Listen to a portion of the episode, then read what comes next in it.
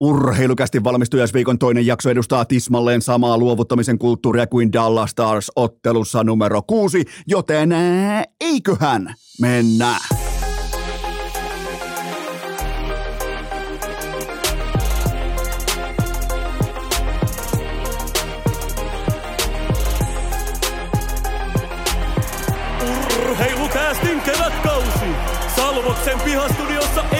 Esko, tuottaja Kope ja Pikku Taavetti. Tervetuloa te kaikki, mitä rakkahimmat kummikuuntelijat jälleen kerran urheilukästin kyytiin on keskiviikko, toukokuun viimeinen päivä ja yhtään ei karkale, ja siis ei senttiäkään karkaile. Minä, tuottaja Kope ja Pikku Tavetti, me ei missään nimessä olla täällä Salvos Hirsistudiossa. Me ei virallisesti olla suuttumuksen tilassa. Toisin kuin kenties media tässä kohdin spekuloi, ei missään nimessä suuttumuksen tilaa, ei tällä tontilla. Me ollaan vain ja ainoastaan pettyneitä siihen, että Successonin koko saatanan tuotannon viimeinen jakso oli soft. Tämän jälkeen Dallas taas luovutti ottelun numero kuusi kotikentällä näin järkyttävän kammottavalla tavalla ja heti perään simultaanisti samaan aikaan samasta tulospiiloputkesta Boston Celtics kaikkien aikojen fiaskopöytään kotikenttä Game 7 Celticin ylpeyttä ja Miami Heat hakee 19 pinnan tuplaveen mukaan tismalleen päinvastoin kuin Eno Eskon ohuesti vituiksi menneissä äh, garantiissa sattui lukemaan, joten äh, tässä ollaan. Missä ollaan? Ei yhtään missään. Kausi on ohi. Kaikki on ohi. Siis ihan kaikki on ohi tähän kohtaan. Tämä on sama kuin ottaisi yhtäkkiä urheilukästin kokoonpanoon. Silloin kun tuntuu, että kulkee, niin eiköhän vedetä Jamie Penny takaisin kokoonpanoon ja katsotaan miten käy. No ei hyvin käy. 0-6 tauluun Dallas taas. Joukkue luovuttaa ekan erän puolen välin jälkeen. Ne luovuttaa Dallas taas. Jumalauta. Roope Hintz pelaa vähän yli 15 minuuttia. GG-chattiin ei koskaan enää.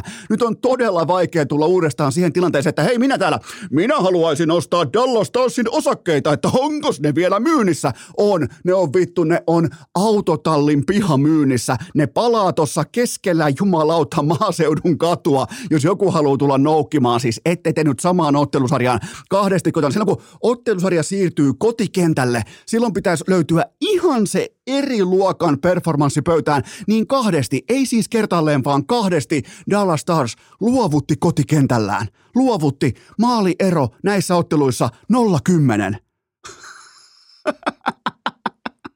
samassa ottelusarjassa, joten täällä ollaan kriisin partaalla. Urheilukäst on virallisesti tässä kohdin kriisissä. Minä tuottaja Kovia Pikku Tavetti. Me voidaan nyt jo painaa paniikkinappulaa. Me ollaan henkilökohtaisessa vakavassa kriisissä. Successonin viimeinen jakso. Pehmeä pettymys. Dallas Stars. Luovuttajia. Boston Celtics. Pilas meitä eeppisen Game 7, joten ihan kaikki loppukevään toivo tästä hetkestä. Nyt puhutaan kuitenkin vielä loppukeväästä. Sanotaanko, että toukokuun viimeisen päivän jälkeen kevättä on jäljellä ehkä tolleen vielä laskutavasta riippuen siihen sekuntiin saakka, kun ylioppilaslaki tai valmistujaiskotsat heitetään päähän ympäri Suomen tuossa lauantai-iltapäivässä, niin siihen asti, että tavallaan on vielä kevättä jäljellä. Joku voi argumentoida, että kevät loppuu siihen, kun Champions Leaguean finaali pelataan. Sekin on ihan vedenpitävä argumentti, mutta ihan kaikki loppukevään toivo tässä kohdin on myskääjä Matthewin, eli Matthew Katsakin. Matthew Katsak Norrisin käsissä.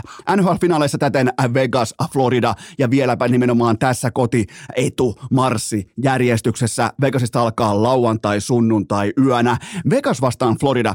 Vegas vastaan Florida. En ois uskonut, en ois ennustanut, en ois ennakoinut, enkä välttämättä olisi myöskään toivonut. En etenkään sen kannalta, että toisessa joukkueessa pelaa suomalaisia ja toisessa joukkueessa taas ei. Ja nimenomaan tälle porukalle, jolla, jolla ei ole yhtään suomalaista nipussa mukana, niin nimenomaan tämä, tämän tyyppinen, tämän henkinen Florida Panthers sopii äärimmäisen laadukkaasti, joten ihan kaikki toivo, se on ensin nakattu ämpäriin, mutta ne toivon rippeet, jotka eivät osuneet suoraan ekalla heitolla ämpäriin, kuten myöskään Boston Celticsin Jason Tatum tai Jalen Brown, ei osu vittu yhteenkään ämpäriin, niin siihen jäi kuitenkin kupeeseen vielä toivon rippeitä, joten ne on kaikki Matthew Katsakin reppuselässä tässä kohdin. puhutaanpa ihan Puhutaanpa nimenomaan siinä hengessä, että mikä on mun autenttinen ja rehti reaktio nimenomaan tämän kesän Stanley Cupin finaaleihin, koska ää, mä voin totta kai, mä voin venyttää näitä analyysejä, mä voin vaikka pitää pari päivää taukoa, mä voin tulla ihan, sanotaanko sellaisen jopa sentin tarkan analyysin kanssa, ennakon kanssa, että okei, näin se menee. Mä tarjon teille nyt ihan suoraan raakaa, ihan raakaa lihaa. Osa teitä varmaan muistaa semmoisen Max Gannonin ää, sarjakuvan aikoinaan kuin raakaa lihaa, joten tää on raakaa lihaa aiheena Stanley Cupin finaalit, eli nimenomaan ihan autenttisesti, välittömästi tulospiilon rauettua, mitä mä ajattelen Stanley Cupin finaaleista. Ää, voidaan aloittaa oikeastaan, voidaan kiskaista käyntiin tämä kyseinen segmentti MVP Catchakista. nyt hänelle tulee valitettavan isoja poikia vastaan, nimenomaan siinä katsannossa isoja poikia, että nämä on parhaimmillaan, nämä on isoimmillaan, nämä on laadukkaimmillaan omalla kenttäpuoliskollaan, omalla ää, puolustuspelialueellaan, omassa PAP-formaatiossaan, joten jos, se on, jos tähän saakka on pystytty myskäämään laadukkaasti vaikkapa, ää, sanotaan silloin pystytty myskäämään vaikkapa mm, Brent Burnsia vastaan, joka on upea pelaaja, varsinkin kaikki ulkonäkö, kaikki parta ja kaikki se svägä ja kaikki, mutta se on kuitenkin offensiivinen puolustaja. Ei se työnnä kaikkia marmoreita pöytään omalla alueella, joten tällaisia pakkeja vastaan, vaikka ne on isokokoisia, Matthew Katsekilla on aina merkittävä etu. Kun taas tulee nyt vastaan Vegas, ne on defensiivisiä erityisosaajia, ne jättimäiset jääkaappipakastimet siellä, joten tämä on erittäin huono asia. Tämä on nimenomaan me, jotka ollaan nyt tänä keväänä hypätty lopullisesti Matthew Katsakin tällaiseen niin myskäysbandwagoniin, niin tämä on siinä mielessä äärimmäisen heikko uutinen. Ää, sitten Sassa Barkov, ekalla rundilla Pasternakin ja Marchandin perässä, sen jälkeen Matthewsia ja Marneria, tämän jälkeen Aho ja kumppanit. Nyt pitäisi vielä saada tuotantoa pöytään. Ei siis se, että pystyy pitämään ää, päätään vesirajan yläpuolella, vaan pitäisi pystyä lyömään tuotantoa pöytään suhteessa Jack Aihelin ykkösvitiä. Ja mulla on jälleen kerran meille meille pitkän linjan Florida Panthers-faneille. Kaikkihan muistaa Panthersin alkuperäinen logo, lippalakki, seminaarin koulun ala-aste, maalissa John Van Beesbrook. Niin, ää, mulla on huonoja uutisia meille alkuperäisille Florida Panthersin faneille, koska ää, Jack Aihelin ykkönen tällä hetkellä yli 120 minuuttia yhdessä pelanneesta hyökkäyskolmikoista koko NHLn paras näissä playereissa. Omat splitit, oma peli, kokonaistuotanto 60 prosentista. Eli silloin kun pelataan 5-5 jääkiekkoa, niin toi ketju ottaa 60 pinnaa kaikesta maali odottama tuotannosta itselleen, joten toisin sanoen vastustajalle on jäänyt näissä spliteissä 40 prosenttia. Eli se on 60-40 jääkiekkoa, kun taas Parkovin ketju ää, puolestaan 44 prosenttia. Eli jälleen kerran pyydetään Sassalta jättimäisiä asioita, kuten pitääkin pyytää, koska se on 12 miljoonan dollarin pelaaja tällä kaudella. Se on koko NHL neljänneksi parhaiten palkattu pelaaja, joten vielä mun papereissa ei mitenkään ole tullut sellaista tilannetta eteen, että näissä playereissa oltaisiin nähty parasta, oltaisiin nähty koko horisontin tavallaan potentiaalin täyttävää Barkovia. Ei missään nimessä, ei siis, ei todellakaan. Tämä on kylmä maailma. Sulle maksetaan summa X, sulta odotetaan sen kyseisen summan mukaisia asioita jäällä, parketilla, nurmikolla, missä tahansa. Joten Barkovita pystyy, pystyy tietenkin, mutta myös pitää odottaa paljon paljon parempaa kuin tähän saakka. Ja mä en ymmärrä, mihin tämä Barkovin tavallaan mania tällä ei etsimällä etitään jotain matchup-numeroita, kun se on 44 prosenttista jääkiekkoa tähän saakka 5-5 jääkiekko, niin silloin se on sitä.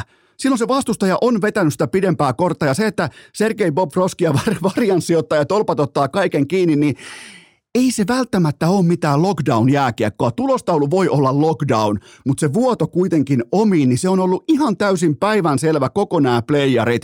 Voidaan puhua lisää jopa äh, äh, tavallaan niin kuin ratkaisevasta matchupista Jack Eichel, Alexander Barkov. Eli Jack Eichelin ketju tekee 3,4 uunia per 60 minuuttia yhdessä, ja se päästää 2,37 maalia omiin, kun taas Barkovin, tismalleen sama otanta, Barkovin vitja tekee 2,58 nuottaa per 60 minuuttia ja se päästää peräti 3,28 urnaa omiin per 60 minuuttia.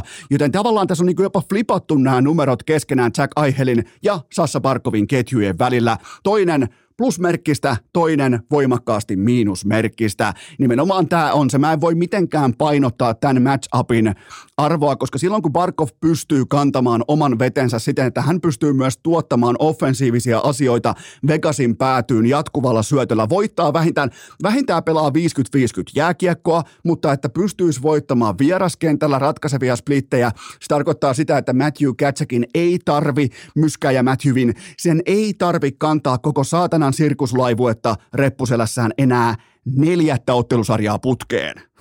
Se on ehkä jo, vaikka tämä on, tää on supermies, tämä on käsittämätön jätkä, tämä on siis Tämä on absoluuttinen sellainen hevosen ja sonnin yhdistelmä, niin neljäs ottelusarja putkeen samaan myskäämistä voi olla jopa ehkä tässäkin kohdin, jopa tässä kohdin liikaa pyydetty, joten ää, voidaan myös tässä kohdin laittaa mun mielestä Ää, yksi kappale keskusteluita, koska mä tiedän, että keskustelu tulee nousemaan. Nämä, nämä matsit katsotaan. Mä, mä luulen, että tänä, tänä vuonna tulee katsomaan paljon Stanley Cupin finaaleita, tulee kahdelta kanavalta ja jotenkin on sellainen mukava kesäyöaika edessä ja näin poispäin. Niin yksi keskustelu, joka pommin varmasti syntyy, eikä vähiten Ylen suunnalta, on se, että pelaako Alexander Parkov loukkaantuneena. Ei tietenkään pelaa, jos hän pukee pelikamansa päälle ja hyppää kaukaloon. Koitetaan nyt oppia kunnioittamaan tätä ihan perusasiaa, joka on se, että se pelaaja on silloin kunnossa, sataprosenttisessa kunnossa, kun hän on kaukalossa, kun hän on parketilla tai kun hän on vaikkapa vieriöllä. Ei tämä ole vaikeeta. Ei median, ei fanien, ei asiantuntijoiden, ei analyytikoiden. Niiden tehtävä ei ole pohtia sitä, että kuinkahan loukkaantunut toi on. Se pelaaja indikoi omaa kuntoaan sillä, että se pukee varusteet päälle ja se menee auttamaan omaa joukkuettaan sinne kaukaloon. Siitä on kyse. Mistään muusta ei ole kyse. Se pelaaja arvostellaan aina satapinnaisen kuntokäyrän mukaan, kun se päättää hypätä kaukaloon, joten tämä keskustelu jo etukäteen arkkuun siitä syystä, mikäli Sassa Barkov jää Jack, äh, Jack Aihelin jalkoihin. Eli ihan mihin vain mä katson, se on se ongelma nyt tässä hommassa. Ihan mihin vain mä katson, niin kusessa ollaan. Kotimaisittain ollaan aivan satana syvä kusessa, mutta ei, mä en vaihda ennustetta, niin Panthers, Florida Panthers, annetaan vielä täältä on noin. Ai että, kuunnelkaa. Florida Panthers on Stanley Cupin mestari kolmessa ottelussa.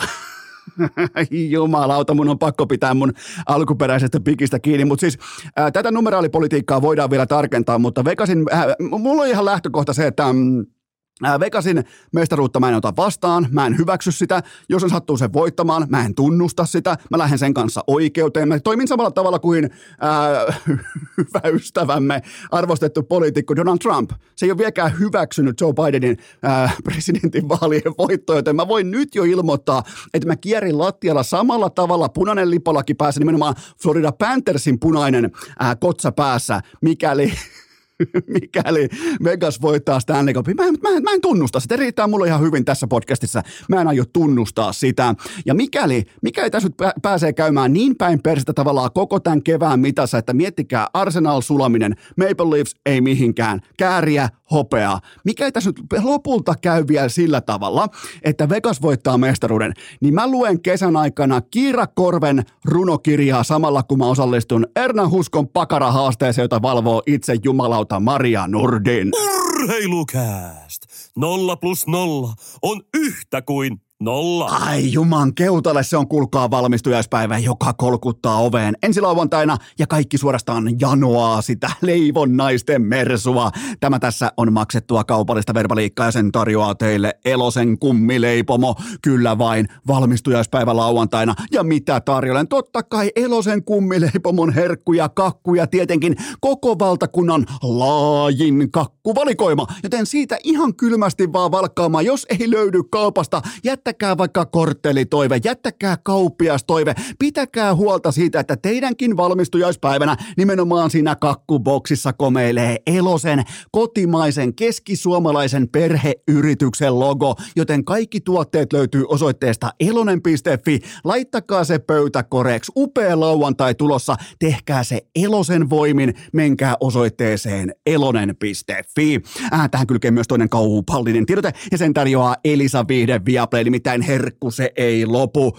NHL-finaalit alkaa nyt lauantai, sunnuntai yönä. Ensimmäinen suomalaiskapteeni finaaleissa Lundell, Luostarinen, Tuomo Ruutu, kaikki. Ai et että älä missaa, vaan hyppää mukaan. Viimeistään nyt kaikki finaalit selostettu totta kai. Paikan päältä löytyy F1. On jokaisen lähtöön UFCtä, paadelia, tikkakisoja. Älä missaa vaihtoakaan, vaan mene osoitteeseen viaplay.fi. Urheilukääst! Lieneepähän paikallaan myöntää, että Eno Eskon tubettaja ura puksuttaa tällä haavaa todella korkealiitoisessa yläkäyräsuhdanteessa, nimittäin videotervehdykset.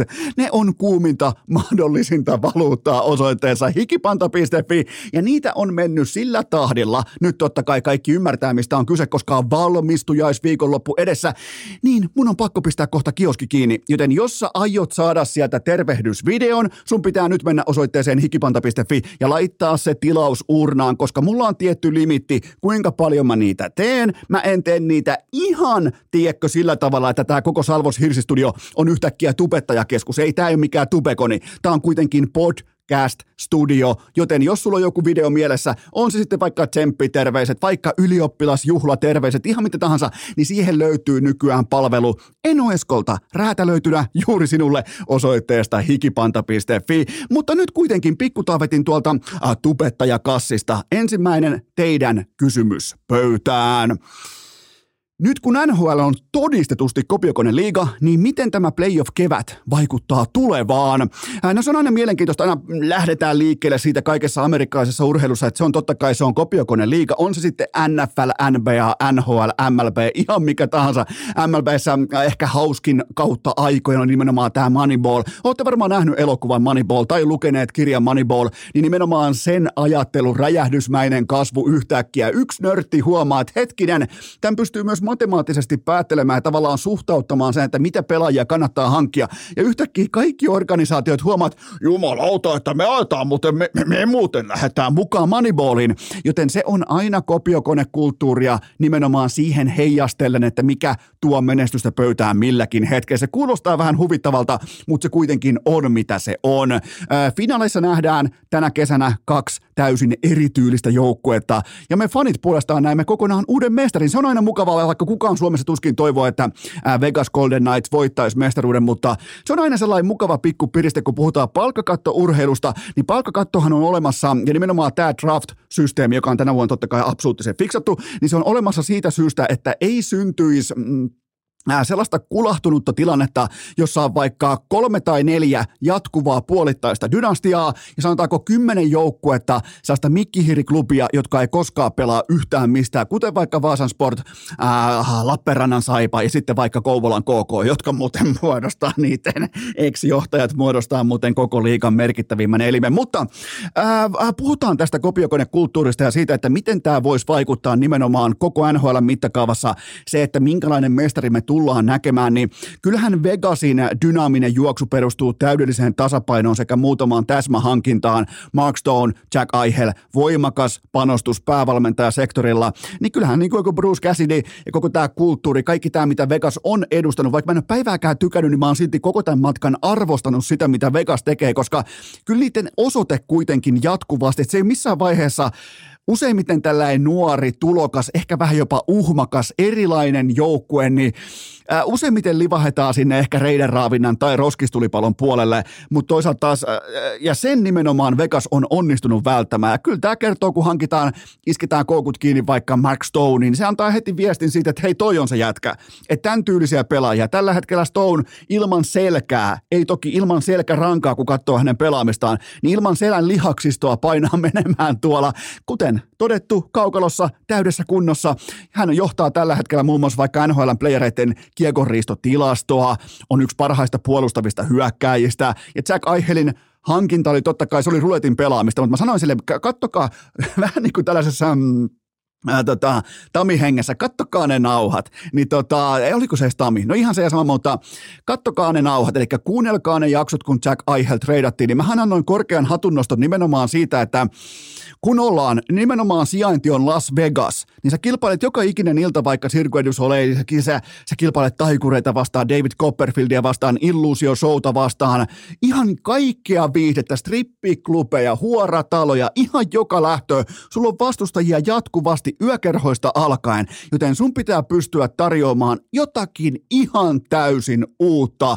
Ää, niin tuota, mm, kyllä se on Jack Eichel. Kyllä se on nimenomaan se ruletin pyöräytys pitää heilahtaa periaatteessa niin päin, että siinä on ihan järkyttävän suuri riski olemassa. Eihän kukaan edes tiennyt, pystyykö Jack Eichel pelaamaan laadukasta NHL-vaateen mittaista jääkiekkoa enää ikinä tämän selkä, selkkauksensa jälkeen. Ja nyt on todettu, että pystyy pelaamaan NHL. Se pystyy tekemään sen verrattain aika laadukkaasti, kuten ollaan nähty ihan eturivin ykkössenttereitä vastaan, kuten Conor McDavidia vastaan. Joten tota, näin se on tapahtunut, mutta kyllä tämä kuitenkin perustuu tasapainoon, harkintaan, siihen, että about tiedetään mitä ollaan ja ainakin tiedetään se, että mitä välttämättä ei olla. Ja sitten tota, mutta on kyllä kova, kun joutuu joka ilta kilpailemaan. Miettikää kilpailupositiota, miettikää SM-liiga tai koko SM Liiga olisi Las Vegasissa, nehän olisi jumalauta aivan kusessa jo pelkästään siitä, että joku kehtaa haastaa heidän hegemonia-asemaansa. Niiden pitäisi mennä Las Vegasiin harjoittelemaan sitä, että miten kilpaillaan jatkuvaa aggressiivista markkinaa vastaan, kun sulla on vastassa joka ikinen ilta, sulla on mieshuoratalot, sulla on jumalata, sulla on kaikki, sulla on kääpiöhuoratalot, strippiklubit, ihan joka lähtöön. Ja silti sun pitäisi pystyä pärjäämään ja ottaa se mökki täyteen, niin siinä Vegas on onnistunut ja nimenomaan täsmähankinnat, kun puhutaan jääkiekosta, päävalmentaja, täsmähankinnat, kaikki, homma toimii. Ja siinä se on. Tasapaino, kun taas Florida Panthers, se pelaaminen puolestaan perustuu tulikuumaan veskarin iloseen varianssiin ja siihen, että Matthew Katsak tekee kytkin hetkellä pari maalia. Niin tota, ja ihan oikeasti, se on perustunut koko tämä menestyslaukka. Me harjoiteltiin jo kolikon heittoa, me tehtiin sitä jo ja kukaan teistä ei edustanut muuten by the way kunnolla voittamisen kulttuuria, paitsi oliko ehkä yksi tai kaksi heittäjää, jotka pystyy jossain määrin edes tuoksuttelemaan voittamisen kulttuuria, mutta ei, ei sellaista asiaa olemassakaan kuin voittamisen kulttuuri.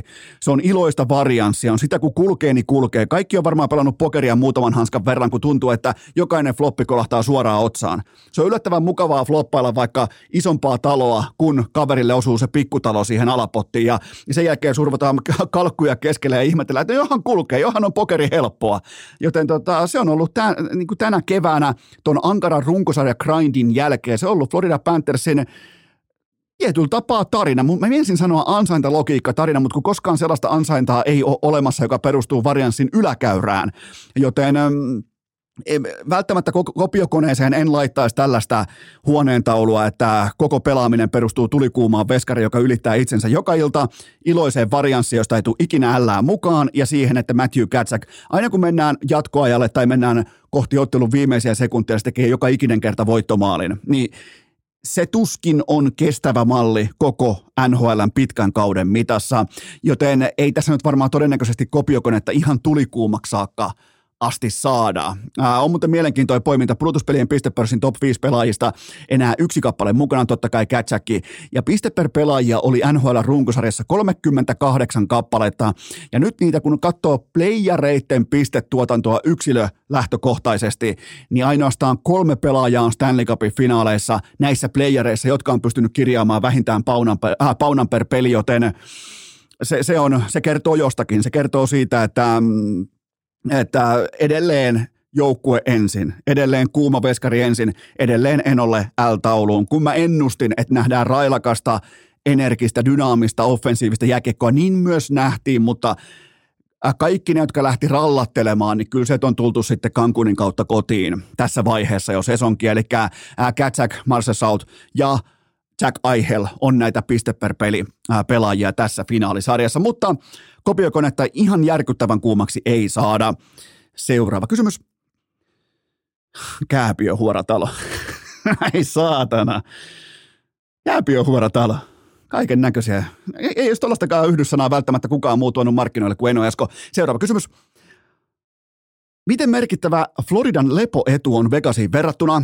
Ei yhtään minkäänlainen. Vegasin kutosmatsi oli luokkaretki, se oli palauttava yleisöluistelu retkireput selässä ja sillä ei ole mitään tekemistä huippuurheilun tai jääkekon kanssa, joten ei minkäännäköistä. Tämä suli ihan täysin tämä niin sanottu lepoetu tässä kohdin nyt käsin. Eli tämä totta kai tämä ottelu pelattiin maanantai tiistai välisenä yönä, niin siinä on koko tiistai, koko keskiviikko, koko torstai, koko perjantai kotona, himassa, hyvä energia, palautuminen, tankkaus, kaikki lauantaina, hevoset urna kokonaan ja kotijäälle, joten ei minkäännäköistä lepuetua.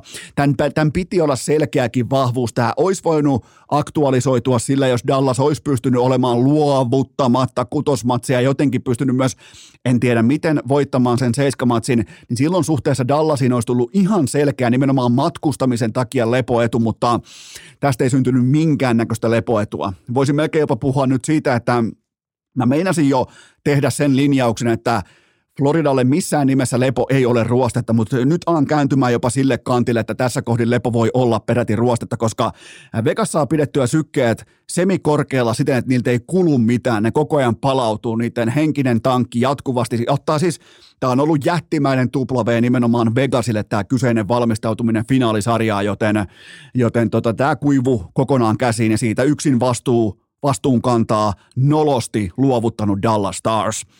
Seuraava kysymys. Olet nyt Florida Panthers juliste vastaava. Mihin aiot iskeä Vegasin pelaamisessa? Juliste vastaava Kalle Espanja Kaskinen ja World Cup Leijonat 2016. Mä oon nyt teidän kaikkien, mä oon meidän kaikkien yhteinen juliste vastaava. Mä aion nialaista tässä kohdin pari rohkeuspilleriä ja mä hyökkään Matthew Katchakilla pakkiparia Martinez äh, Piert Angelo vastaan. Mä teen sen rohkeasti, mä tiedän, että se on laadukas pakkipari, mä tiedän myös heidän CVn. Sieltä löytyy Stanley Cupia ihan riittävästi, sieltä löytyy äh, vuosirenkaita, kokemusta, sieltä löytyy joka lähtöön All Starsia ihan riittävästi, ja mä tässä kohdin myös tiedän, mitä mä teen. Ne on ollut jäällä yhteensä mm, tähän saakka yhdessä noin 240 minuuttia tähän kevääseen ja jatkuvasti tulee selkeää vuotamista. Sä et löydä sitä mistään plus-miinustilastosta, sä et välttämättä löydä sitä millään muulla kuin katsomalla näitä pelejä. Nimenomaan tietyissä äh, suunnanmuutosvaiheissa tämä pakkipari, tämä ottaa ihania upeita, jopa vähän epävegasmaisia riskejä ja täällä on sellainen synnynnäinen taipumus lähtee vähän kurkkaamaan sieltä kulman takaa, että hei, pääsisiköhän näillä jaloilla mukaan. Ja monesti ei aina, mutta silloin tällöin se vastaus on, että ei muuten ehdi enää mukaan tähän bussiin. Joten mä lähtisin hyökkäämään Kätsäkillä nimenomaan tätä pakkiparia vastaan. Ja äh, vihulaisten maali odottama tämän pakkiparin ollessa jäällä tähän, sa- tähän saakka näissä playereissa on peräti 11,9. Ja se on yksi NHLn kovimmista kirjauksista, eli vuotoa omiin on jatkuvasti. Totta kai tämä pakkipari on myös pelannut absoluuttista laatua vastaan, pois lukien Winnipeg-sarja, mutta joka tapauksessa 11,9, kun taas mun on muuten pakko nostaa Floridasta pakkipari Stahl Montour. Menisin sanoa taas Montour.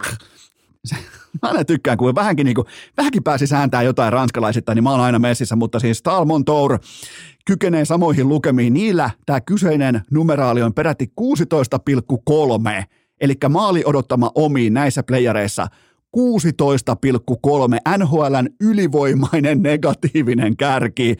Ja tämä edellä mainittu Floridan pakkipari, oikein kunnon ranangan, oikein kunnon niin kuin sattuu ja tapahtuu pakkipari, niin ne ottaa 3,55 nuottaa omiin per yhdessä pelattu 60 minuuttia.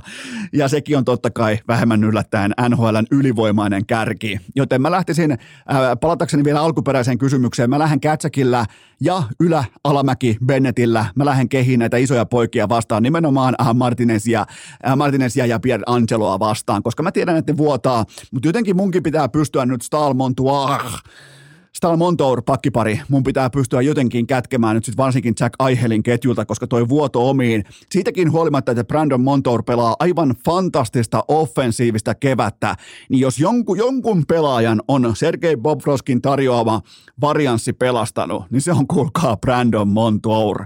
Joten, ja näin meidän kesken totta kai Brandon Montour, niin tota, tämä on totta kai, tämä on osa urheilua. Se on kiva käydä täyttämässä lottokuponkia, kun tietää, että aina osuu.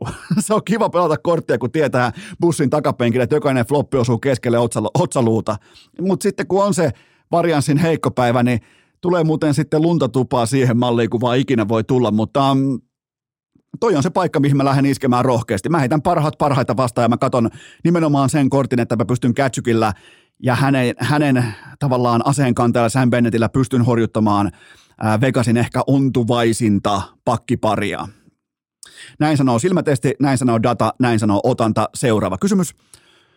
Onko se Radko Kudas nyt sitten hyvä vai huono jääkiekkoilija? No puhutaan tästä keväästä, puhutaan nimenomaan vain ja ainoastaan näistä playareista.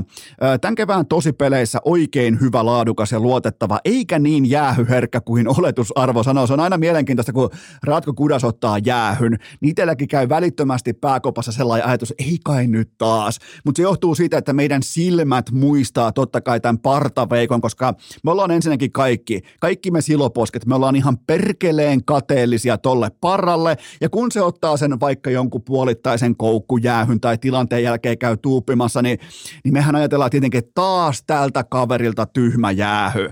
Mutta ei, ei, ei missään nimessä, ei missään nimessä siis niin jäähyherkkä näissä playereissa ää, kun voisi kenties olettaa. Ottanut tähän saakka vain viisi jäähyä, kun taas vaikkapa Sam Bennett kymmenen kappaletta, Aaron Ekblad seitsemän kappaletta, joten ei se ihan jatkuvaa penkillä istumista kuitenkaan ole. Ja tasakentällisin puht, äh, puti puhtaasti 50-50 pelaaja, mikä on kova suoritus, koska vastassa on kuitenkin ihan ok osaamista, kuten vaikka Boston sarjassa jatkuvasti Brad Marchantia, äh, sen jälkeen äh, Mitch Marneria, sen jälkeen pa- paljon paljon Sebastian Ahoa näin poispäin, joten tota, ettei se nyt kuitenkaan ihan vihkoon mennyt. Ja Kudas totta kai, ja kaikki ymmärtää se, että Kudas pelaa välillä itseään ulos, mutta joskus se on pelkokertoimen hintalappu. Se luo tonne jännitettä, se luo pelkoa, se luo sen selkäydin ajatuksen vastustajalle, että jos mä otan nyt ruuhkabussissa kiekkoa pimeältä puolta haltuun ja mä tiedän, että se vastustajan partaveikko on kentällä, niin mulla saattaa valot sammua koska tahansa. Nimenomaan pelkästään jo sen tosiasian tiedostaminen vastustajan osalta, niin se luo sulle etua, sun joukkueelle etua, koska se saattaa se haltuunotto olla hitaampi, se ei ole yhtä suoraan offensiiviseen rytmiin otettu, se ei välttämättä se saattaa jopa vähän niin sanotusti pelkurisoida itseään takaisin nuori Suomi hengessä, meidän pelihengessä omiin päin, se käy ottaa uuden volttilähdön kiekollisena, ihan mitä tahansa kuin se, että se törmää tähän, tähän keskialueen pommikoneeseen. Joten sitä on pelkokertoimen luominen tuonne kentälle ja Ratko Kudas näissä playereissa on ollut erittäin, erittäin yllättävänkin laadukas jääkiekkoilija. Urheilukääst! Sen verran mä tunnistan urheilukästin kummikuuntelijoita tässä kohdin yhteistä tarinaamme, että osa teistä edelleen etsii kuumeisesti sitä valmistujaislahjaa. Tämä tässä on maksettua kaupallista verbaliikkaa ja sen tarjoaa evxtore.com. Kyllä vain valmistujaiset kolkuttaa oveen. Miten olisi sähköpotkulauta, miten olisi sähköskootteri, miten olisi sähköfillari. Sähköfillari ehdottomasti kannattaa tsekata. Ota kaikki veroedut talteen sähköfillarista. Vaiha se väkinäinen autolla jun junttaaminen, vaikka ota vaikka laadukas sähköfillari me osoitteeseen evxtore.com ja sen jälkeen ihan jokainen vero hyöty talteen tästä hankinnasta, mutta jos siellä on vaikka jonkinnäköistä nuorisoa tai tietsä valmistujaiset tai jotain muuta vastaavaa, niin miten olisi sähköpotkulauta tai sähköskootteri? Ne kaikki löytyy osoitteesta evxtore.com, kotimainen, laadukas, nopea ja luotettava evxtore.com. Urheilukääst! Scroogeni, McGreebon ja Rane Raunon poika. Kotimaisessa urheilukulttuurissa debatoidaan paljon sillä, että mikä on ollut se vuoden sykähdyttävin urheiluhetki, ja se on nyt valmis, se on kirjoissa, se on kansissa, ja se löytyy täältä maaseudulta. Nimittäin toissa iltana Pikku Taavetti yhtäkkiä lähti konttaamaan, ja voin sanoa siis on sellainen ätäkki päällä, eli ensin konttausasentoon, ja sen jälkeen tuommoinen 35 65-70 senttiä töitä eteenpäin, aivan täysin Jamie Benimäisesti sata lasissa suoraan valoa kohti ja sen jälkeen romahtaminen vatsalleen siihen. Ja pikku nauru perään ihan kuin Dallas taas luovuttanut Dallas taas konsanaan, eli täys ätäkki päälle poikkarilla johonkin päin. Suhimista ja sen jälkeen nauramista, koska lähdetään porukalla Cancuniin, joten mä koitan nyt olla puukuttamatta yhtään enempää Dallas taas ja mä en mitenkään jumalauta, jotenkin mun on tosi vaikea päästä päästä yli siitä, että sulla on kotikenttä Game 6 ja sä häviit sen 06 siten, että sä luovutat kesken matsin, mutta takaisin iloisiin uutisiin. Breaking news,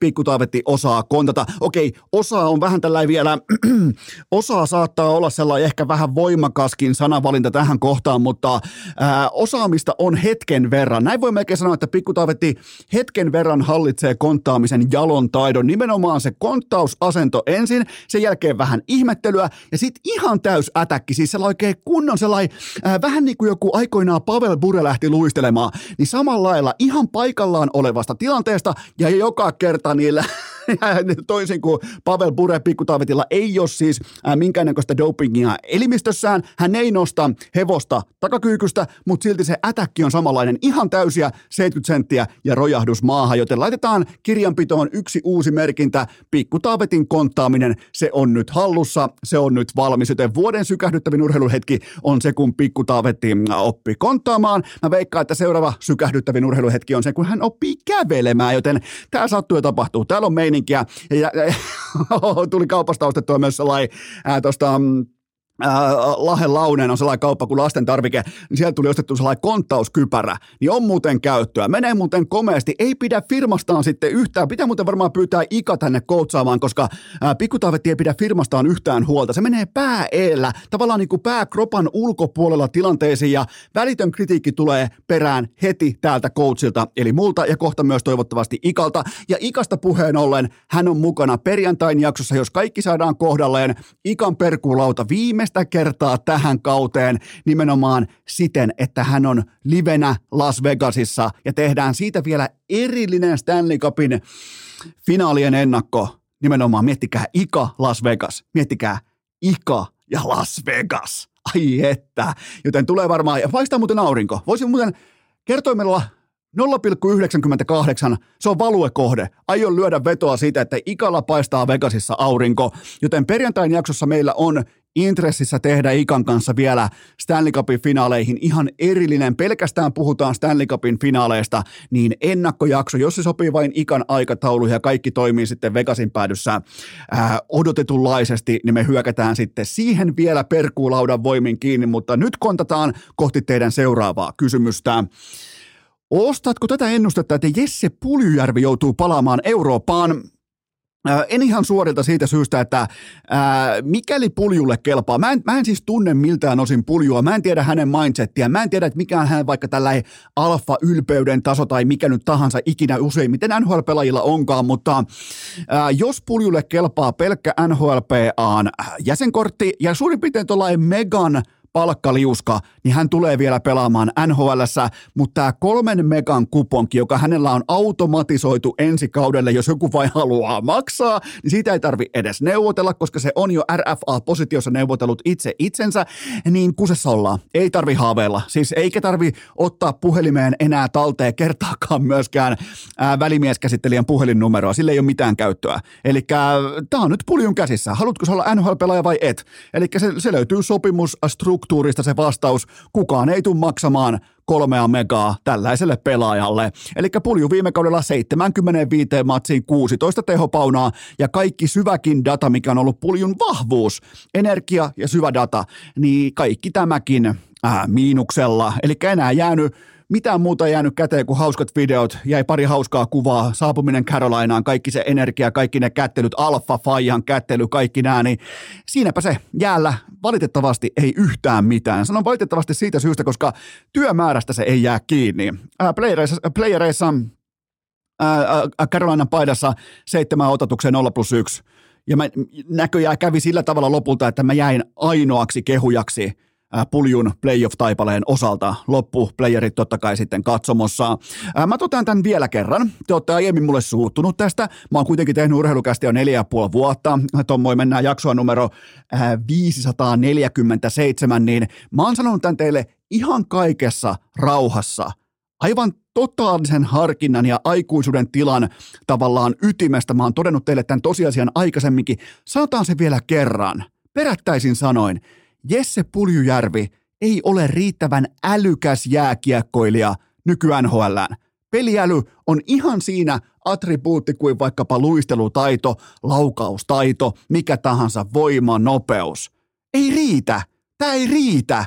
Pulju ei ole jääkiekkoilijan riittävän älykäs pelaamaan tätä huippunopeaa ja vaativaa lajia – nimeltä jääkiekko nhl jota pelataan yhä enemmän nopeuden ja peliälyvoimin kuin koskaan aiemmin. Ja puljulla ei riitä.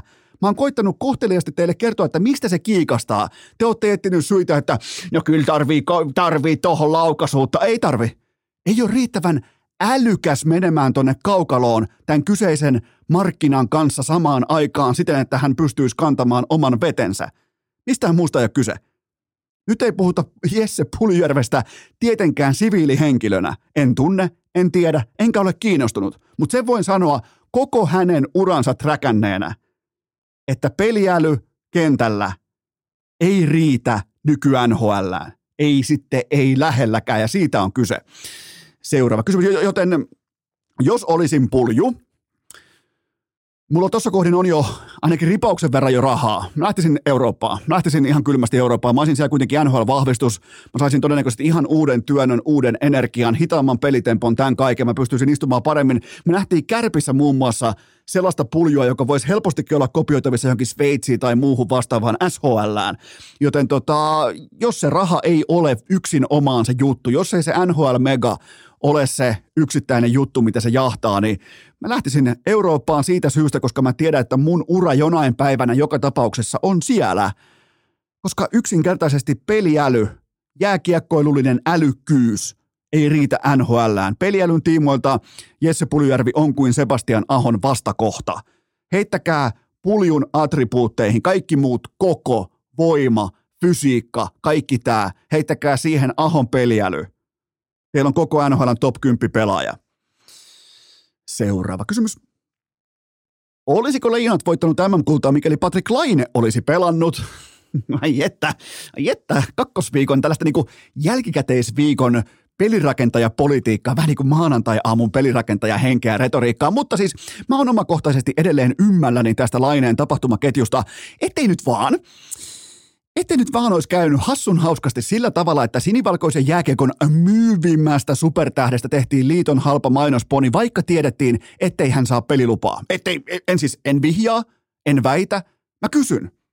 Mä kysyn kysymyksen, ettei vaan olisi vahingossa pumpattu koko Suomi kenties urheilun myyvimmästä yksittäisestä brändistä, joka on Patrick Laine. Ettei vaan olisi pumpattu hallin tyhjiä paikkoja täyteen sillä, ei, Mä en vihjaa mitään, mutta tuolla oli pelottavan paljon tyhjiä paikkoja tuolla hallissa pitkin alkusarjan, joten tota, aika mielenkiintoista. Kukko on täydessä kunnossa. Se tulee kohti MM-kisoja. Yhtäkkiä se ei olekaan täydessä kunnossa, ja siinä välissä ei tapahdu mitään. Siinä ei ole harkkamatseja, siinä ei ole treenejä, siinä ei käydä jäällä. Niin Mutta siis ei. Ja vastaus on ei. Laine ei olisi tehnyt tämän vuoden joukkueeseen minkäänlaista muutosta. Kenties negatiivisen, koska tämä oli yhtä korpivailusta, varsinkin oikeita jääkiekko, jääkiekkomaita vastaan. Niin Laine olisi ollut todennäköisesti se ensimmäisenä turhautuva pelaaja, eikä se, joka puhaltaa siihen oikein kunnolla, heittää lisää puita siihen nuotioon ja puhaltaa perään, let's fucking go. Hän olisi kussu siitä keltaisen lampon etuovesta siihen nuotioon. Se on pommin varma juttu, joten tästä porukasta puuttui vilpitön ja autenttinen nälkä, eikä sitä voi esittää. Tämä kyseinen porukka näytti semmoiselta onni, onnisen fanipaidalta, joka on jossain tori.fi myynnissä. Se, näytti, se nimenomaan näyttää ja haisee siltä samalta. Aivan täysin kasvoton, ilmeetön, tunteeton kokonaisuus. Ja siihen ei tällä Patrick Laine. Patrick Laine voi olla se kattokruunu laadukkaassa, komeessa, upeassa, talossa, jossa on kaikki muu jo priimaa, mutta ei silloin mitään käyttöä silloin, kun pitää lähteä grindaamaan sitä pohjabetonia valmiiksi. Seuraava kysymys. Mihin vankilaan Latvian jääkiekkomaajoukkue sijoitettiin Suomessa? Äh, kyllä tässä mentiin ihan kylmästi tuonne Veikkauksen omaan kellarityrmään, ja se on vähintä, mitä tästä sietääkin saada, koska miettikää, ne kehtas tulla.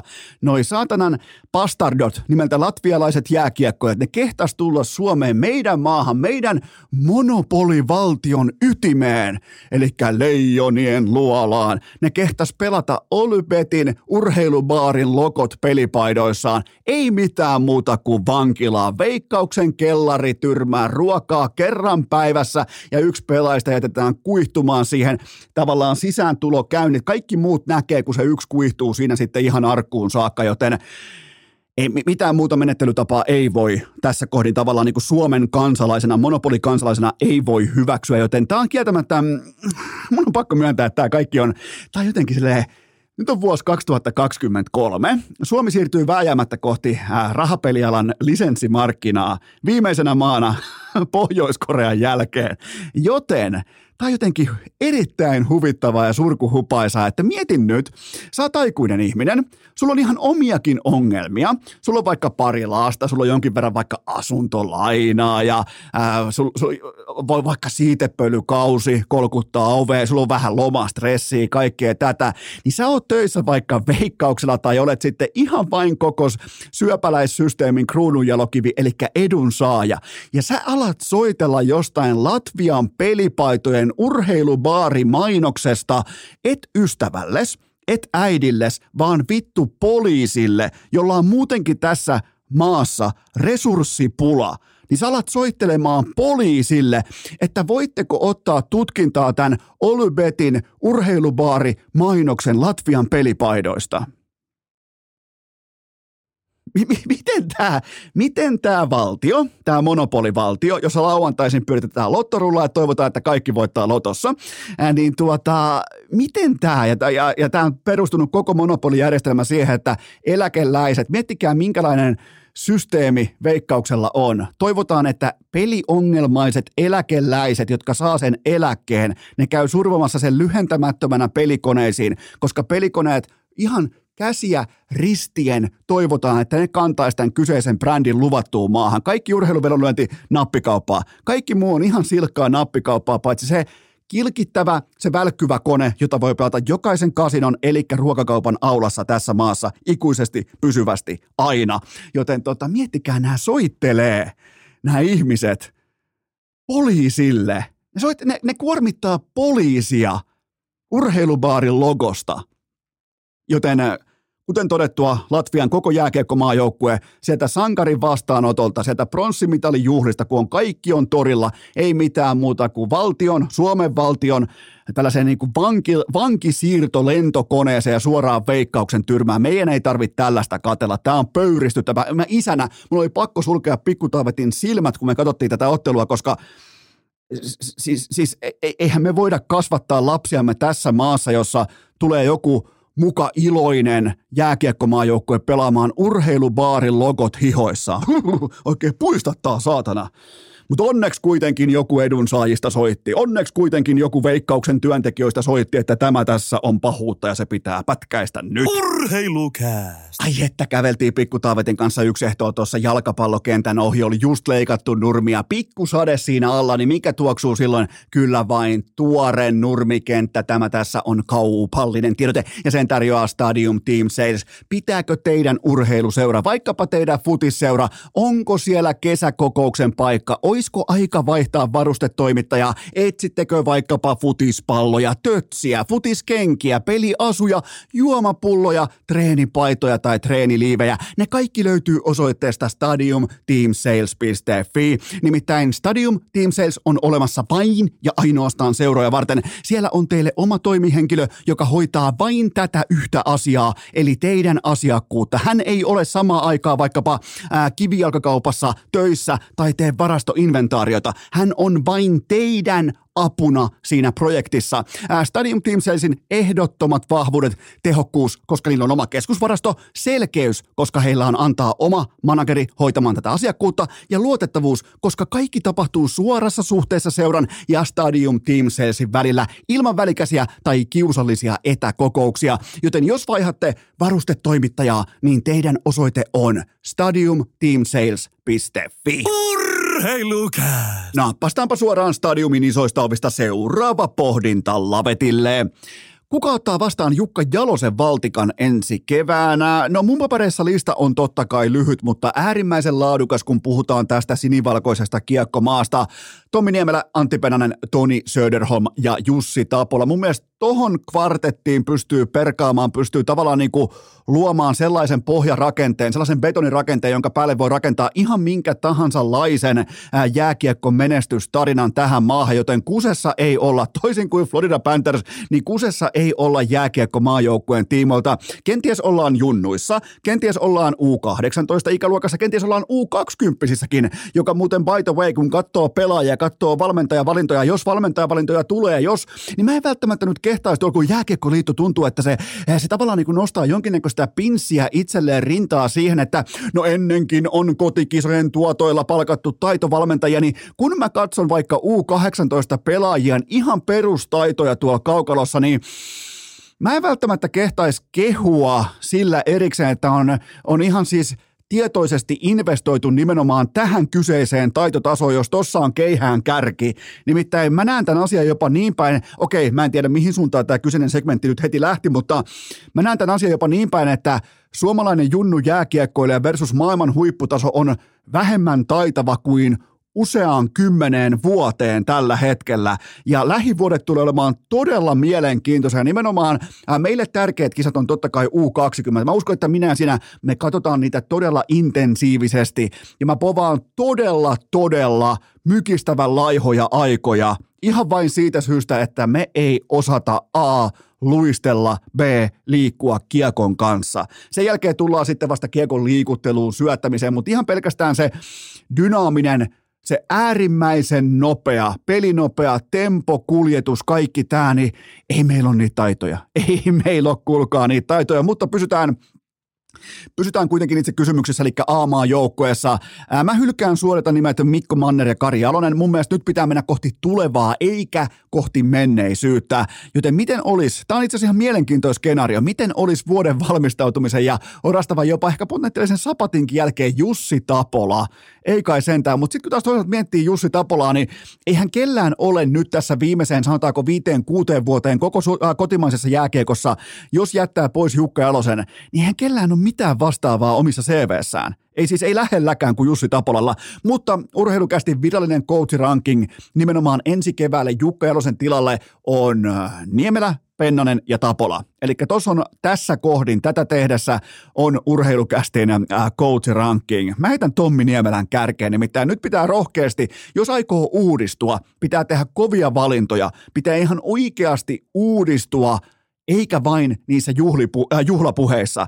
Ja Pennanen, niin huippu kuin hän onkin, ja on muuten sitten ihan eturiviä, niin aika kuitenkin samaa kategoriaa Jalosen kanssa. Jos halutaan uudistua, niin kyllä se lähtee Akselistosta äh, Tommi Niemelä, tai sitten jopa Tapola. Mutta mm, mutta on se sitten kuka tahansa, vaikka Niemelä, Pennanen, Tapola, niin ei tämä nyt ihan vihkoa coachivalinnan tiimoilta tuu menemään tämä. Tai sitten joku ihan hampaaton kanukki. Se voisi olla kaunis tähän kohtaan sellainen Doug Shedden tyyppinen, kun kaikki oli pedattu Jukka ja Jaloselle, niin Petteri Siivosen pöyristyminen, jumalauta se oli upea taika, että jopa joku hampaaton kanukki tähän kohtaan. Se olisi muuten kova, joka tulee painamaan pelkkää pystysuunnan lätkää, ihan siis suoraan vielä koutsaa sellaisen niin kuin havumetsäpuvussa, vetää reenit läpi. Se voisi ihan oikeasti sopii tähän kohtaan, koska meni se sitten nappiin tai vihkoon, niin sen päälle voi taas rakentaa jotain, kun ainakin tiedetään, että jos otetaan selkeä sivuaskel, niin tiedetään, miten sen voi kenties korjata ja kuka sen voisi korjata. Joten tota, mut mun ranking, itse asiassa mä muokkaan mun rankingia. Tommi Niemelä, Hampaton Kanukki, Pennanen ja Tapola. Seuraava kysymys. Nyt kun Leijonat jättää osittain Maikkarin, niin mikä oli lopulta se MVP-hetki näiden vuosien aikana?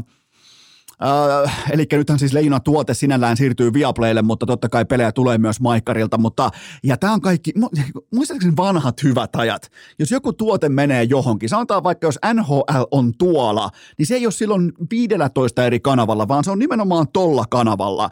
Joten kyllähän tämä Maikkarin aikakausi nimenomaan Leijonien tiimoilta, niin onhan tämä ollut ihan silkkaa ihan silkkaa dominanssia. Ja oliko, oliko se nyt jopa niin kuin syksy 2011? Kyllähän se oli. Se on mun MVP-hetki. Syksy 2011, kun Don Tami alkoi valita leijonien tulevaa kisajoukkuetta noin yhdeksän kuukautta etuajassa perjantai-iltaisin. Se oli telkkaria, se oli laatua. Jumalauta, oliko muuten vielä suora lähetys? Siellä oli Mark Crawfordia, siellä oli Doug Sheddenia, oli Don Tamia, oli joka lähtö asiantuntija. Asiantuntijat tässä oli yhdessä vaiheessa olisiko tullut peräti 14 kappaletta Maikkarilla, mutta se oli mun suosikki, että yhdeksän kuukautta etuaja saatiin spekuloimaan sillä, että ketkä pelaa Leijonien ykkösketjussa kotikisoissa 2012. Ai saatana. Tai sitten se, kun Maikkari keksi, että leijona totta kai kotikisoihin 2012, ne tarvii ehdottomasti suoran lähetyksen aamutreeneihinsä joka aamu alko. Ja vielä asiantuntija oli mukana, oli juontaja ja asiantuntija Risto Duffa. Joka aamu, aamutreeneissä. Lähetys alkoi tyyli joskus varmaan seitsemältä aamulla. Sen lähdettiin siis, se on kaikki siis se ei ole mitään podcastaamista. Se ei ole sitä, että mä herään seitsemältä, avaan mikrofonia ja alan toimittamaan, vaan nimenomaan se, että siellä on koko tuotanto, siellä on tehty päätös, että otetaan tämä koko helvetin kallis tuotanto painamaan tällaista materiaalia maksukortin taakse, jota absoluuttisesti ei katso kukaan. Ja Oli sekin hienoa, kun oli Leijonien 24-7 kanava. Ai, se pitäisi, se pitäisi kans kaivaa takaisin. Ja omakohtaisesti mun ikimuistoisin hetki oli totta kai Maikkarin itse keksimät Twitter-käyttäjät 2013 kotikisoissa, jotta saatiin Tamille ja studion muille tähdille, ennen kaikkea Tamille, saatiin somekehuja. Joten tota, se oli upea hetki ja silloin oli kova Twitter-kiima. Ai saatana, kun Maikkari lähti puskemaan omat hashtagit ja kaikkia. Sen jälkeen ne lähti astroturfaamaan sitä omaa niinku pelikenttää sillä, että ne teki niitä omia Twitter-käyttäjiä sinne ja kysyy Tamilta, että hei Tami, aika komea puku, että hei Tami, varmaan voitko kertoa tarinan siitä, kun laitoit, laitoit Rettekille alakulmaan, niin voitko kertoa sitten Tami siellä studiossa, näin, näin, näin, näin, näin. Ja, siis, mutta joo, se oli kaunista. Mulla tulee ainakin ikävä. On vaikea pystyä mätsäämään tuohon psykoosin tasoon, minkä Maikkari löi pöytään silloin, ää, silloin nimenomaan 2011, 2012, 2013. Et siitä on todella vaikea lähteä lyömään enää yli, mutta ja se on vielä hyvä, optimaalista oli se, että se esiteltiin vielä jotenkin niin kuin äärimmäisen tehokkaana ja laadukkana tuotteena, eikä myönnetty sitä, että koko saatanan talous pysy kasassa vain ja ainoastaan siitä syystä, että Kimi Räikkönen palasi samaan aikaan Formula 1. Upeita aikoja. Ai että, mahtavia muistoja. Don Tami. Don Tami valitsemassa joukkuetta. Kyllä siinä on varmaan Urheilukästä aikoo muuten aloittaa nyt eh, perjantai-jaksossa. Kyllä vain, urheilukästä perjantai-jaksossa nimenomaan tätä ohjelmanumeroa kunnioittaen urheilukästä aloittaa vuoden 2024 MM-kisajoukkueen valinnan nyt perjantai-jaksossa. Jos en muista tehdä, niin en ole Eskolle cancel, mutta se on mun tavoite. Seuraava kysymys. Voittiko Calgary Flames sittenkin viime kesän kohutreidin nyt, kun Mackenzie Vigar oli MM-kisojen paras pelaaja?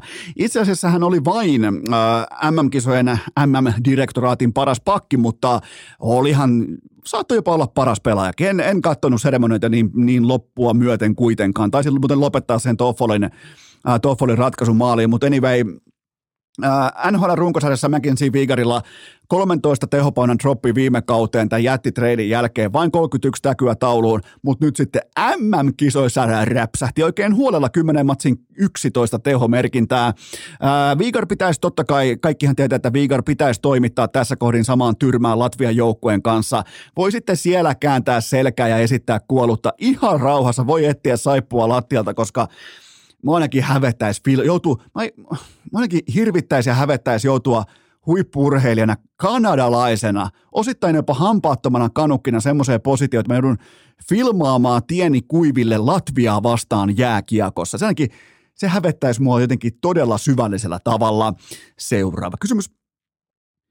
Mikä selittää Boston Celticsin romahtamisen kotikentällään Game 7? No kyllähän se oli, meni tismalleen päinvastoin Eno Eskon Garantin kanssa. Jason Tatum ja Jalen Brown, ne on häviäjiä, ne on pehmeitä tosi pelien ukkoja, siitä ei pääse yli eikä ympäri. Toinen valitteli nilkkapipian, kun taas toinen pakkasi kamoja jo kohti Kiinan liigaa, joten ihan siis aletaan puhumaan jostain Jalen Brownin maksimi rahoista, maksimisopimuksista, niin haistakaa nyt vie jumalautaa kotikenttä. Siis tämä oli esitys, jonka myötä Bill Russell kääntyi tuoreessa arkussaan. Tämän piti olla eeppinen matsi. Tässä piti tulla nimenomaan esiin se, että mitä on olla bostonilainen huippurheilija, mitä on kantaa Celtic Pridea yllään. Ei herra Jumala. Ja muutenkin Bostonin identiteetille, ja jos sä oot aina vihannut Bostonia, niin tää on sulle unelma kevät, nimittäin tää on ollut jättimäinen fiasko ajanjakso Bostonissa – kaksi hävittyä Game 7 kotona näissä playereissa, ensin Bruins ja heti perään Celtics, joten sinne se katoaa. Silloin kun sä et hävise Tom Brady ja huomataan, että jumalauta se olikin vain yksi pelirakentaja, joka rakentaa kaiken. Ja siinä ohessa kyljessä voittaa Bruins kertaalleen. Voittiko Celtics yhdesti, taisi voittaa yhdesti, Red Sox voitti ehkä kahdesti tai kolmesti. Äh, niin tota, se olikin vaan Tom Brady, joka toinen kuusi kannua kotiin. Ja eihän nämä muut osannutkaan yhtään mitään. Joten tota, mutta nyt tulee hauskaa. Mitä maailman paras koripallon valmentaja Erik Spolstra keksii Nikola Jokicille? Se tulee olemaan mielenkiintoinen matchup, että mitä, miten tämä velho heittää hihastaan pöytään. Ja NBA-finaalit käyntiin torstai perjantai yönä palotia selosta, ai että palotia, on kyllä tiki. Ja vittu se, mä, en, niin kuin, mä en voi ymmärtää sitä, että miten, miten palotia, se, se, se herää joka yö selostamaan koripalloja, aina on nahka takana, aina ätäkki päällä, täytyy nostaa hattua, mutta siis ää, torstai perjantai yönä alkaa ja siinä on muuten sitten oikeasti, jos ei ole NHL-finaaleissa, niin tässä kyseisessä ottelusarjassa, finaalisarjassa on sitten ihan jättimäinen lepoetu, koska Denver mittava sweepin jälkeen mittava lepoetu, ja totta kai ne on myös tottuneita korkeaan ilman alaan, johon Miami tulee muutenkin jo seitsemän matsin jälkeen väsyneenä vierasjoukkueena, joten tota, nyt on todella merkittävä sekä koti- että lepoetu edessä Denver Nuggetsille mun ennuste. Mä pysyn mun ennusteessa, Denver voittaa NBA-mestaruuden viidessä ottelussa. Ja Nikola Jokic on sellainen runaway-tyyppinen äh, finaalien MVP, koska hän on aivan tähtitieteellisen hävyttömän laadukas koripalloilija. Nimenomaan vähän niin kuin käänteinen Puljärvi, talentiltaan ja liikennopeudeltaan, dynamiikaltaan, ei välttämättä atleettisin urheilija koko NBAssa, mutta peliälyltään – ihan siis siellä top kahdessa kolmessa. Siis ihan uskomaton silmä ymmärtää, mitä tuolla ei kaukalossa, vaan parketilla tapahtuu toisin kuin puljulla. Seuraava kysymys. Voitko antaa arvioisi Ramsteinin keikasta? Totta kai voin. Ei, mä katoin paljon somevideoita ja katoin paljon TikTok-videoita ja aika moni seuraajakin ja aika moni sellainen ihminen, jota mä seuraan somessa, oli paikan päällä nyt viikonloppuna Olympiastadionilla. Kukaan ei ollut onneksi käsittääkseni jatkoilla mukana, mutta voin tehdä keikka-arvion. Se on vuodelta 2002, eli 21 vuoden takaa. Seinäjoki Provinsi Rock. Eno Esko just täyttänyt 18 vuotta ja Ramsteinin eturivissä. Ja silloin se oli, kuulkaa, silloin se oli vielä jännää ja erilaista, kun se ei ollut sellaista niin kuin palkkatyötä, vaan se oli Ramsteinillekin. Ne oli just tullut live House Berliinin jälkeen. Sitä hypeä oli oikeastaan jatkunut vasta sellainen kolme-neljä vuotta siitä live House Berliinistä, koska eihän se, niinku, eihän se musiikkituotteena koskaan ollut mitenkään kauhean kaksinen, mutta nimenomaan se live-visuaalinen kokemus, niin, niin tota, silloin se oli, se oli todella jännää ja erilaista. Ja Eno Esko paino 18-vuotiaana aivan täynnä intoa ja energiaa, ei muuta kuin eturivi. Jumalauta, mulla luki oikein, mulla pelti paljana, mun luki yläkropassa vielä semmoisella jollain, mikähän helvetin sellainen ihossa pysyvä askarteluväri, niin siinä luki Ramstein. Ei, sit grindattiin, sit väännettiin oltiin kyllä, se oli ihan täysin edesvastuuton touhuu vielä siitä syystä, koska ei ollut varaa ostaa mitään bissejä tai edes vettä eikä mitään, ja oltiin siellä sitten koko se kahden tunnin setti, niin niiden liekkien keskellä juomatta mitään, mutta silloin taisi muuten olla sellaisia olisiko ollut sellaisia vesiletkuja, millä järkkärit muutenkin ampu jengiä alas, jos nostaa toisen harteille, niin silloinhan ei menty todellakaan siis mitenkään kolkuttamaan, että hei anteeksi, tota, että nykypäivän niin kuin,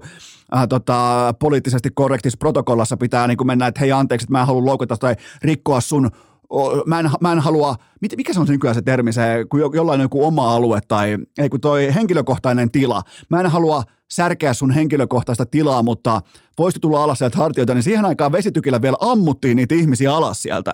Joten tuota, siinä ohessa, kun ammuttiin näitä ihmisiä vesitykeillä, niin oli hyvä juoda siitä samaa vettä, sitä ampumavettä, jota todennäköisesti pumpattiin sitten Törnäväjoesta suoraan siitä vierestä. Mutta se oli, se oli hurjaa aikaa siis. No joo, en, en kerro tarinaa. Meinasin kertoa tarinaa, mutta en kerro tarinaa. Annan itselleen krediitin, krediitin siitä, että en kerro tarinaa, mutta, mutta joo, ei, kaik, ei se, tota, joo, ei, ei, ei. En kerro tarinaa, mutta Ramstein silloin oli vielä jännää erilaista ja nykyään Ramstein on totta kai erittäin korkealla volyymilla toimiva viihde jättikeskus, joka käy töissä, lähtee pois, pitää jatkot – ja lähtee, tuolla muuten ihan sama systeemi. Ramsteinilla oli muuten silloin äh, provinssissakin sellainen niin sanottu nollarivi, eli siellä niiden jonkinnäköinen manageri tai muu vastaava, niin sanotaanko, että sillä oli sellainen niin erittäin painotettu arvonta, jossa jätkät ei ihan hirveästi voittanut, mutta kyllä, kyllä mä, kyllä siellä meidänkin telttakylä-alueella oli sellaisia ihmisiä, jotka oli ollut Ramsteinin jatkoilla. Silloin käsittääkseni kaikki oli mennyt ihan asiallisesti, että siellä oli Kruspen ja Tillin ja muiden kanssa juotu, juotu sotteja ja muuta vastaavaa. No jossain vielä seinäjokilaisessa, jossain niin kuin ihan räkäbaarissa, joku tällä niin kuin sellainen todella hauskan kuuloi baari, ja siellä oli yhtäkkiä sitten Ramstein, ja, ja tota, mutta si- siihen arpaan ei osunut sitten ihan hirveästi vissiin niin kuin jätkille sellaista, että, että tota, jätkät olisi mennyt jatkoille, mutta, mutta, mutta se on semmoista se, semmoista se toi touhu, touhu. Miettikää joku Guns N' Roses tai – niin kuin nimenomaan alkuvuosien Guns N' Roses tai kumppanit tai Mötley Crue ja nyky, Ei, ei, älkää, älkää miettikö. Hei, tämä on tämä, tämä jakso on nyt paketissa, me lopetetaan kaikki miettiminen. Eli tämä keskiviikko on tässä, tämä lähti fiaskosta ja käynnistyy, tämä jatkuu tavallaan niin keskinkertaisesti ja päättyy myös yhtä lailla niin farssimaisesti, joten tämä on aika pistää pakettiin. Muistakaa uudet lippalakit, löytyy kaiken näköistä lippalakkia ja kesähattua osoitteesta hikipanta.fi, sieltä myös Eno, Eskon henkilökohtaiset videotervehdykset, ne on tarjolla niin kauan, kunnes on pakko laittaa tuotanto jäihin, jos kysymyksiä tai siis pyyntöjä tai siis tilauksia tulee liikaa. Ei nämä mitään pyyntöjä, nämä on tilauksia. Niitä saa tästä palvelupuolesta niitä saa rahaa vastaan, joten tota, jos tulee liikaa tilauksia, niin on pakko pistää kioski kiinni, koska ei tässä nyt kuitenkaan ihan pelkästään mitään tubettajia olla, vaikka se on yllättävän hauskaa tehdä tämmöisiä tällaisia videotervehdyksiä, ainakin nyt hetken verran tässä, mutta tota, jos niitä takaa tulee liikaa, niin mä pistän vähäksi aikaa sitten kaupan kiinni, jotta voi keskittyä tähän itse pääleipään, joka on totta kai podcast. Me nyt tehdään sellainen juttu, että te menette osoitteeseen hikipanta.fi ja me tehdään sellainen kollektiivinen, oikein niin kuin keskeinen yhteistyösopimus siitä, että perjantaina jatkuu.